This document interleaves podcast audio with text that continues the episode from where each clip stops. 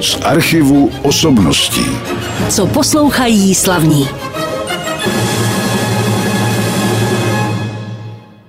Já jsem moc rád, že jsem kdysi dostal od Jana Vodňanského 4CD, na kterém jsou písně Jana Vodňanského a Petra Skoumala.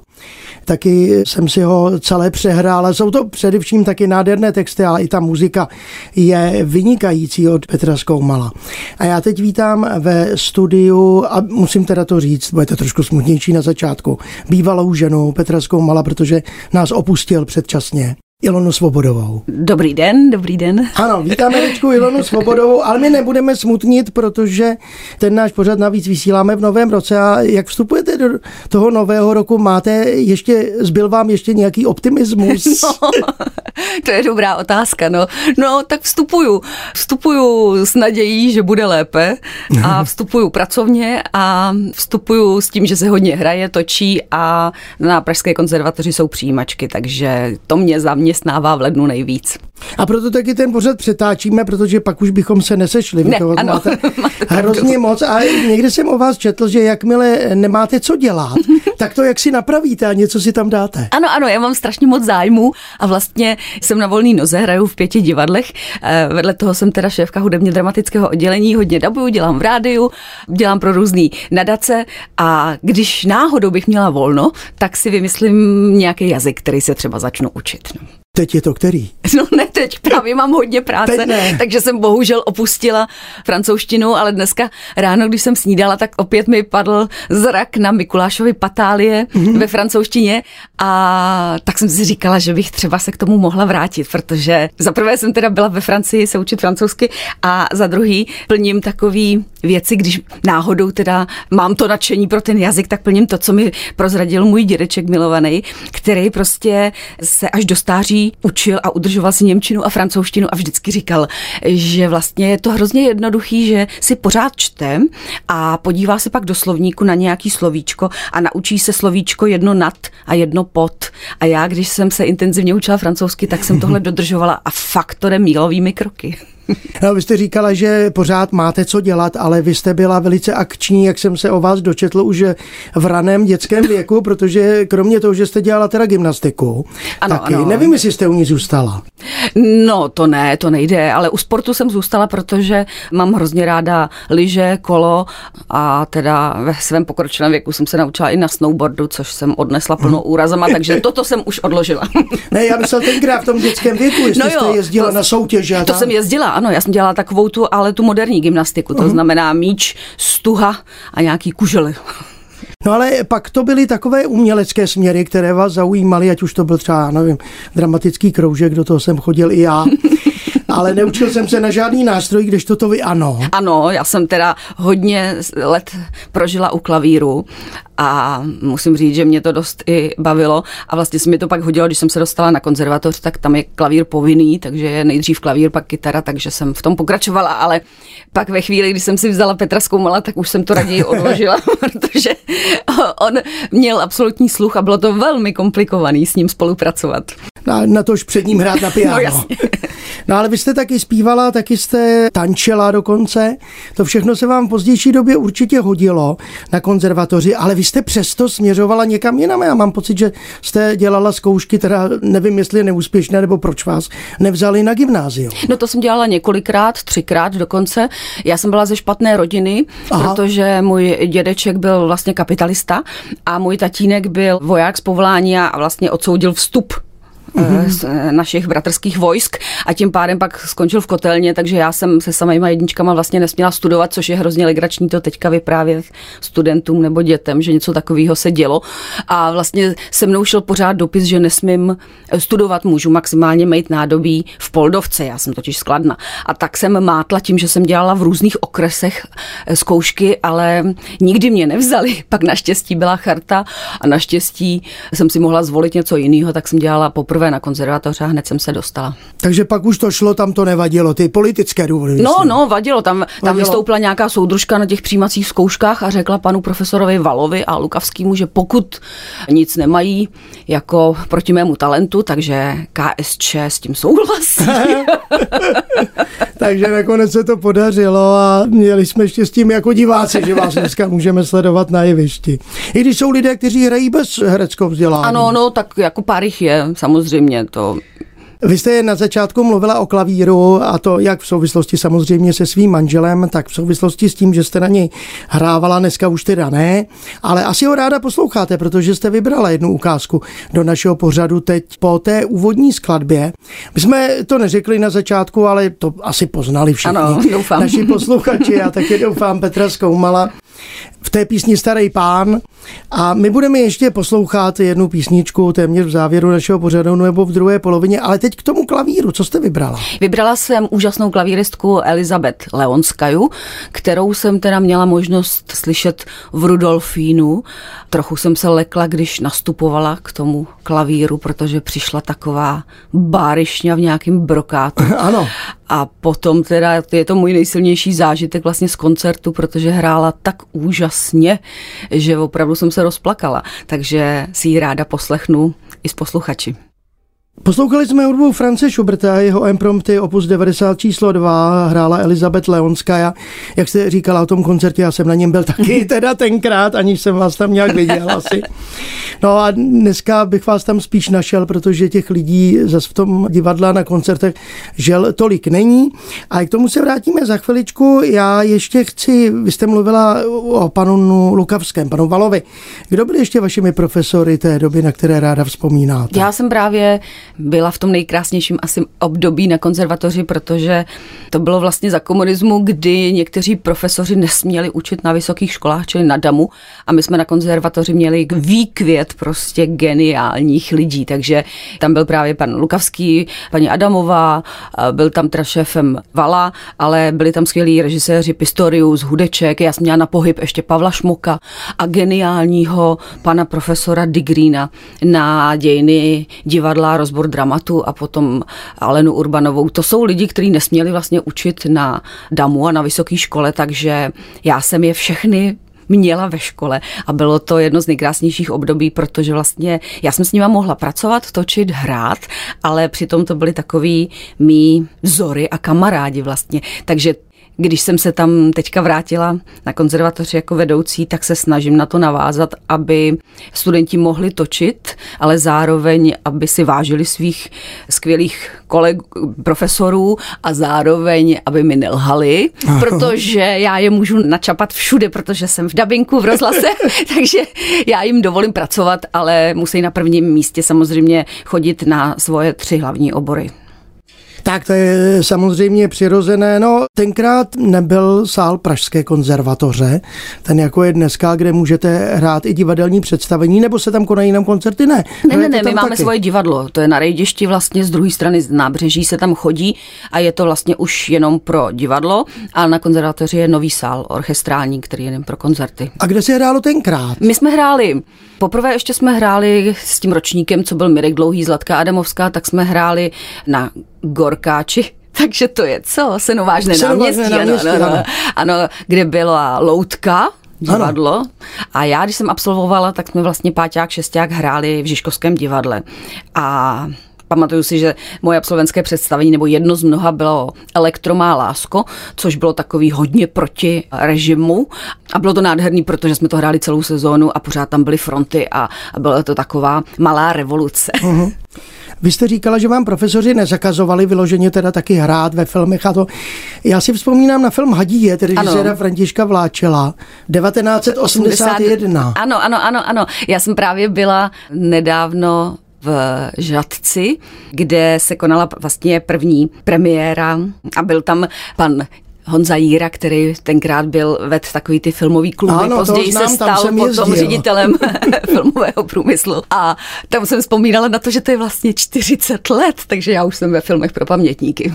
Dobře, no tak ale to necháme stranou. Ale jak vzpomínáte třeba na tu spolupráci s Františkem Vláčilem, to byla legendární postava. Ano, a to bylo hrozně tvrdý. Za prvé teda, já jsem měla tenkrát na herectví Vladimíra Brabce a protože jsem nějak dobře studovala, tak mě to výjimečně povolili ve čtvrtém ročníku, což byl maturitní ale musela jsem všechno plnit tam, musela jsem ze všeho mít jedničky a tak jsem díky tomu mohla točit. Bylo to hrozně drsný, protože se to točilo v zimě, kde byly 20 stupňový mrazy v nížku pod Brdy a František byl teda velmi komplikovaný člověk, ale byl tak úžasný, že já z toho vlastně žiju do dneška. A asi 14 dnů ho lékaři trošku vystrašili, že je nemocný, takže dodržoval správnou životosprávu mm. a těch 14 dnů mě prostě dalo věci pro celý život. Tak to je jasné. A pro celý život vám taky dává hudba to, co možná ráda posloucháte. Když bychom to měli teď obecnit, že tady budou různé ukázky mm-hmm. v tom našem pořadu, tak vy nemáte asi moc času si sednout a pustit si desku. To ne. Takže spíš to auto, jak mě vždycky ano, ano, každý ano. říká, ale co třeba si tam ráda pustíte? No já mám právě problém s tím, že jak v těch autech už nejsou CDčka přehrávače, takže no. to musíte dát do flešky. A to mě, když jsem si koupila novou Vitaru, tak jsem dlouho hledala tu dírku, kudy bych tam zasouvala ty CDčka, protože to mám ráda, když se tam dají CDčka. Ale bohužel potom mi to museli děti stáhnout na flešku. No, já tam poslouchám hudbu Zelené vlny, kde jsou zácpy, to je nejčastější, ano. ale já jsem milovnice vlastně té Francie, takže občas tam poslouchám i věci ve francouzštině, tím pádem si to trošku opakuju a osvěžuju. No já miluji šansony třeba, ty mm-hmm, jsou mhm, nezastupitelné, mm-hmm. ale budeme tady mít jednu ukázku z Francie, ale teď máme jinou. Mm-hmm. Vy jste si vybrala taky hudbu Leoše Janáčka a je zajímavé, že když se potkám s některými herci třeba, nevím, si vzpomenu s Ladislavem, Frejem a mnohými dalšími, tak Janáčka milují. Proč mm-hmm. to tak je? Mm-hmm já nevím, v tom je takové vzrušení a všechno sex. A já jsem teda ještě o něm taky točila takový hraný dokument. Bylo to hrozně zajímavý, protože jsme se pohybovali po místech, kde ten Janáček vlastně žil a pracoval. A ta hudba je pro mě naprosto výjimečná. A to, co si pustíme, je symfonieta. A já to mám spojený s tím, že když jsem byla ve Francii, tak jsem přijela k jednomu zámku, byla tam večerní iluminace a oni tam právě ve Francii hráli toho Janáčka a všichni mi vykládali, jak je to jejich nejoblíbenější autor. Tak mě to potěšilo. Část ty Leoše Janáčka teď skončila na rádiu Klasik Praha, státní filharmonii Brno, tedy z toho města, pro které vlastně Janáček tu napsal, tak řídil Jiří Bělohlávek, doznělo ale kde to další přání herečky Ilony Svobodové. My jsme si před chviličkou povídali o tom, jak vy jste sama studovala, toho už necháme, ale mě teď zaujala ta Francie, což je země, kterou já mám taky rád. Tak jak vám Francie přirostla k srdci? Já jsem milovnice Francie, toho poživačného života. Určitě bych tam nechtěla žít, teda, ale jako na dovolenou je to ideální. A já jednou jsem se taky rozhodla, že vlastně, když jsem dala výpověď ze stálého angažmá, chtěla jsem zásadně změnit svůj život, tak jsem se dala tetovat, naučila jsem se na snowboardu, vzala jsem batoh a odjela jsem v 50 do Francie se učit francouzsky. Ale bylo to hrozný, já už jsem o tom několikrát mluvila, bylo to pro mě strašný, jsem šťastná, že jsem to vydržela a že jsem to nevzdala a nevrátila se, protože odjet studovat cizí jazyk v 18 je něco jiného než v 50. A my děti mi řekli, že musím bydlet v rodině, ale to nebyla rodina taková, jako když oni jezdili do Anglie, kde to bylo všechno vstřícný, mohli si změnit rodiny. Já jsem bydlela u takový starý ježibaby, která měla pět sestřenic a sedm koček. A už jenom to samo o sobě je hrozný a pořád jsme měli šu, což je zlý. A šu na všechny možné způsoby. Takže já jsem tam původně jela natřená se učit francouzsky, chodit do školy. No, takže jsem byla s šesti pubertákama, který vždycky ráno přišli a říkali, matko, máš úkol. pak jsem to vzdala teda, ale odjela jsem, vystěhovala jsem se i od té strašné čarodějnice, opustila jsem tu školu, ale neodjela jsem z Francie a žila jsem vlastně v takových malých penzionkách v Normandii a cestovala jsem a nejvíc jsem se naučila v hospodách. No to je nejlepší a samozřejmě potom ty dovolené už byly dobré. Škoda, že jste si nemohla vybrat tenkrát jiné ubytování, ale hlavně, že jste na Francii teda nezanevřela. Co se týče třeba francouzských tvůrců, kteří se dostávají na naše divadelní scény, jsou vůbec nějací a je jich dost? Myslím, že jich je hodně, nebo takhle, hodně píšou. Já jsem se úplně se jako s tou současnou vlnou nepotkala, protože je to malinko, nebo to, co mi přichází, ty texty do ruky, tak jsou malinko bulvárnější. Mm. A ono je to taky daný tím, že se oni chtějí většinou bavit, takže vlastně mně to přijde, zatím jsem si nevybrala z těch nových věcí, co mě třeba kdo posílá, tak úplně mě to nenadchlo, ale do divadla jsem tam vlastně chodila a je to teda zážitek, protože hodně těch věcí je dlouhých a hodně těch představení vlastně má třeba i dvě přestávky a trošku si to hodně, ty si to tak jako užívají, že ten večer, že jo, takže to není hmm. konzum úplně. To je pravda. No a hmm. z těch klasických rolí podařilo se vám něco zahrát za vaší éry?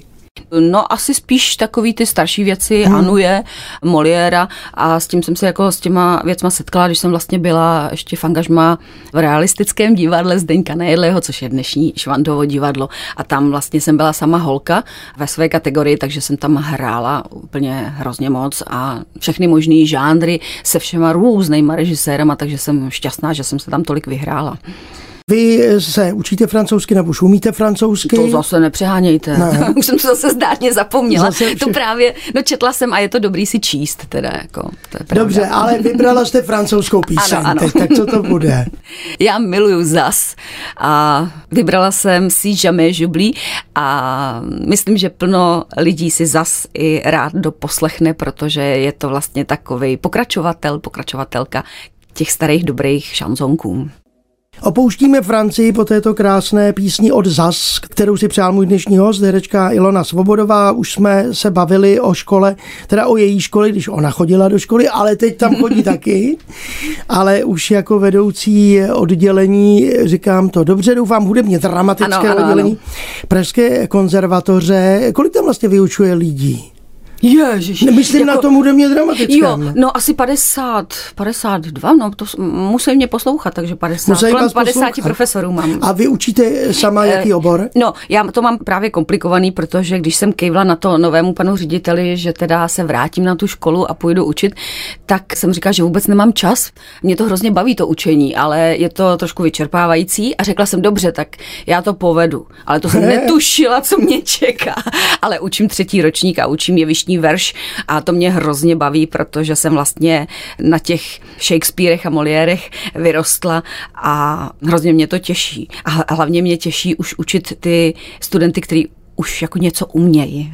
Ale přesto vím, že se tam nějaké změny udělala, třeba myslím, že moderování tam nebylo. Zavedla jsem několik nových předmětů, který teda myslím, že jsou dost potřeba. Je tam nový předmět herectví v angličtině a poprvé budeme mít i na konci června vlastně představení v angličtině, protože ty studenti jsou na tom už tak dobře, že si to i přáli a já jsem teda si myslela, že a myslím si, že to je dobrý, protože učit se prostě jen tak povídat, jak je Praha krásná, je hezký, ale vlastně komunikovat je to velmi komplikovaný a složitý, takže jsem tam dala tento předmět a mají moderování, což učí Dáda Gondík, protože si často neumějí vlastně odprezentovat sami sebe, na tož pak nějaký ples nebo vůbec se naučit vést rozhovor.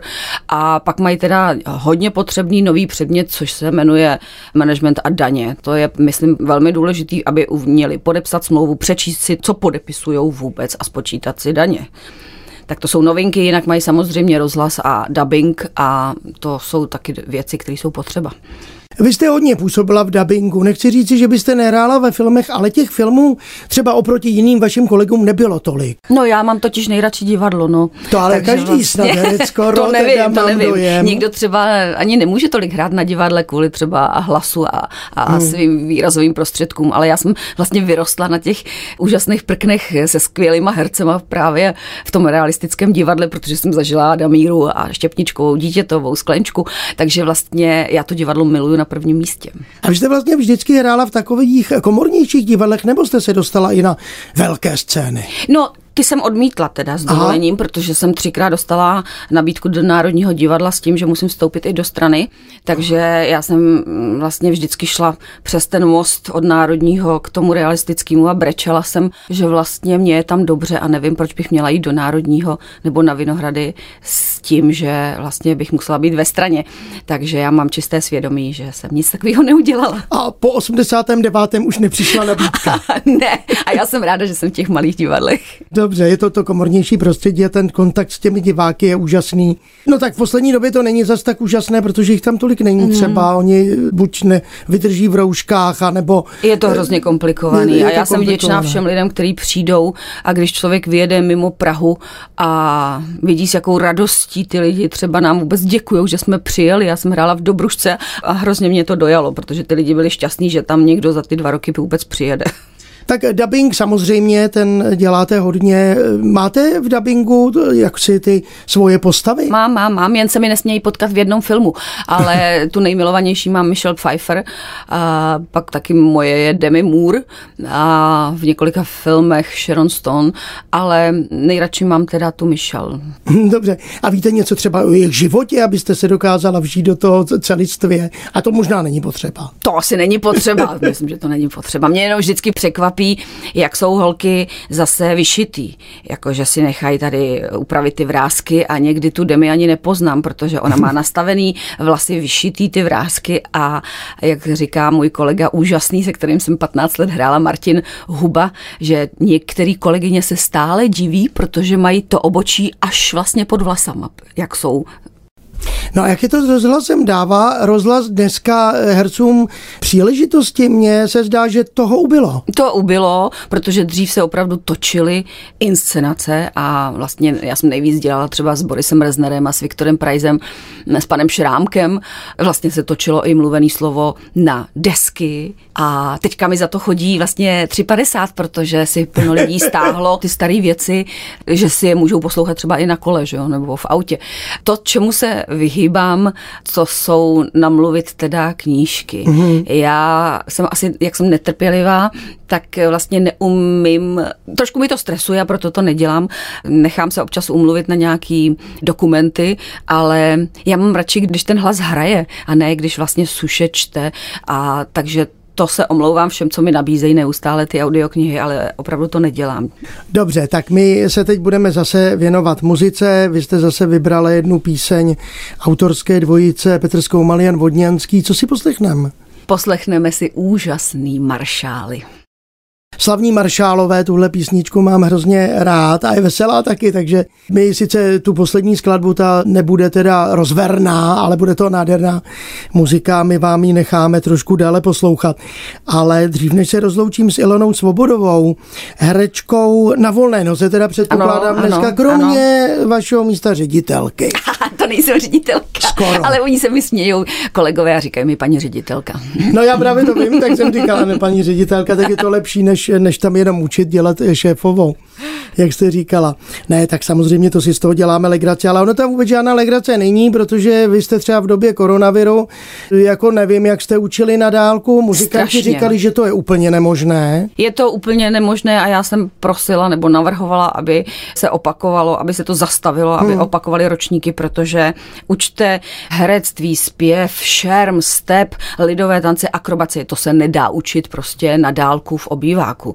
I já jsem teda byla rozčilena, že vlastně ty studenti se některý špatně připojovali a teďka učíte v jednu chvíli, jeden sedí v Karlových Varech, druhý v Dobrušce a třetí ve Zlíně a máte s nima současně hovořit, takže bylo to hrozně komplikovaný. To si vůbec nedovede nikdo představit. Jako normální školy, gimply a vysoký se třeba můžou to naučit doma, ale ty odborné věci jsou. To byla katastrofa. To jsme trošku odbočili. Já jsem se teď chtěl dál ptát na vaše aktivity, protože my jsme, já jsem si schválně to nejdůležitější, a to je to divadlo, nechala na závěr našeho povídání. To jsem ještě pominul nějaké ty seriály o tom jindy. Ale co se týče divadla, tak jste na volné noze, ale běháte teda po celé Praze. Ano, ano, zjistil. ano. Jen si nesmím splést, do kterého divadla jdu, což se mi jednou stalo, když jsem přišla do dlouhý a všichni říkají, co tady děláš. A já jdu hrát. Uhum, dneska tady nehraješ. A kde seš? A tak jsem se podívala do diáře a já si říkám centrální herečka, protože naštěstí jsem hrála v celetný, tak to bylo ulice vedle. Ale jako stává se mi to. A já jsem právě v tom před tím covidem měla výbornou věc, jsem udělala, protože jsem taky mám někdy těžký život a jsem smolař, tak jsem prostě dostala tři nádherný role. Nechala jsem se právě vypsat v seriálu, udělala jsem si všude volno, abych mohla zkoušet tři velké role ve třech pražských divadlech a přišel covid. Takže hmm. jsem neměla nic a jenom jsem zkoušela zadarmo. No a odpočinula jste si teda přitom? no, ne, zase jsem ne nepřibrala, asi. že jo, protože jsem pořád zkoušela. Zkoušela jsem v celetné dámskou čtyřhru, ve studiu 2 3 Grácie z Umakartu a u Valšů herečku. A to se pořád hraje, tato představení? Ano, ano, ano, ano. Takže teď jsme je tak schrnuli lehce a teď to trošku rozveďme, tak ještě někde vás mohou diváci Ano, ještě vidět? hraju u Valšu druhou inscenaci s Danou Kolářovou a Lubošem Veselým Drahá Matilda. Pak s Nelou Boudovou a Otmarem Racouským hraju žena, která uvařila svého manžela a s Petrem Nárožným, jistě pane premiére, nebo tak jmenuje se to, což takhle ke zpovědi. Takže mám hodně kousků, sedmé představení už jsem teda prsa v divadle Palas, už jsem tam nenacpala. to už nešlo. Já jsem právě viděl herečku nedávno v divadle u Valšu. Mně to divadlo přijde úžasné v tom, že pan Lorman byl schopen při tom životě 90, tedy tohleto divadlo, ještě se svou ženou, která už ano. taky není mezi námi založit, kdysi zároveň s tím životem 90. A tam se objevují velké osobnosti našeho současného herectví. Vy tady v tom představení herečka hrajete ještě s Ondřejem Volejníkem, který mi taky slíbil, že přijde se podívat mm-hmm. někdy sem do našeho rádia. A jaký tam chodí diváci do divadla u Valšu? No tam je to malinko problematické v tom, že vlastně to vzniklo proto, aby se hrálo odpolední představení pro seniory, kteří se třeba bojí chodit večer po divadlech, takže vlastně ty představení se hodně hrajou odpoledne, ale ty tituly a ty výsledky jsou vlastně tak dobrý, že nám je hrozně líto to nehrát večer, takže teď vlastně se i ty představení hrajou od 7 hodin jako večerní představení. No a stačí navštívit stránky www.život90.cz, najít si divadlo u Valšu a tam se všechno dozvíte. Je teď něco, co byste si přála, aby se povedlo, i když je tak složitá doba? Já bych si hrozně přála, aby se ztratila z mezilidských vztahů prostě nenávist, závist a, a zloba a stres, protože to teda vygradovalo v době covidu do obrovských rozměrů, takže bych si spíš přála, aby lidi byli na sebe milí, aby se neudávali. Tečka. A já myslím, že máte samozřejmě pravdu a navíc zlá jste jenom v některých vašich rolích na jevišti a bylo moc příjemné se s vámi setkat tady ve studiu Rádia Klasik Praha. Vy jste si na závěr přála skladbu, která bude teda v našem vyprávění trošku delší, když teď nevím, jak dlouho, protože jsme mm-hmm. si povídali poměrně dlouho, tak záleží na tom, kolik nám na ní zbyde času. Tak co to bude? Goldbergovské variace. Ta skladba mě vždycky hrozně dojímá, protože to mám spojený s představením Goldbergovské variace. Tabory napsal text a byla to velmi povedená inscenace v divadle v Dlouhé. A Petr k tomu nesložil muziku, ale právě vybral Goldbergovské variace a Glena Goulda, který si pod to hraní brouká a je to teda úžasná věc. Já moc děkuji Jeloně Svobodové za to, že přišla. Přeji hodně krásných rolí na jevišti, ať se teda ta doba zlepší a, a jsme k sobě všichni příjemní, jako jsme doufám byli my dva. Ano, ano, děkuji vám za pozvání. Nashledanou. Nashledanou. Z archivu osobností.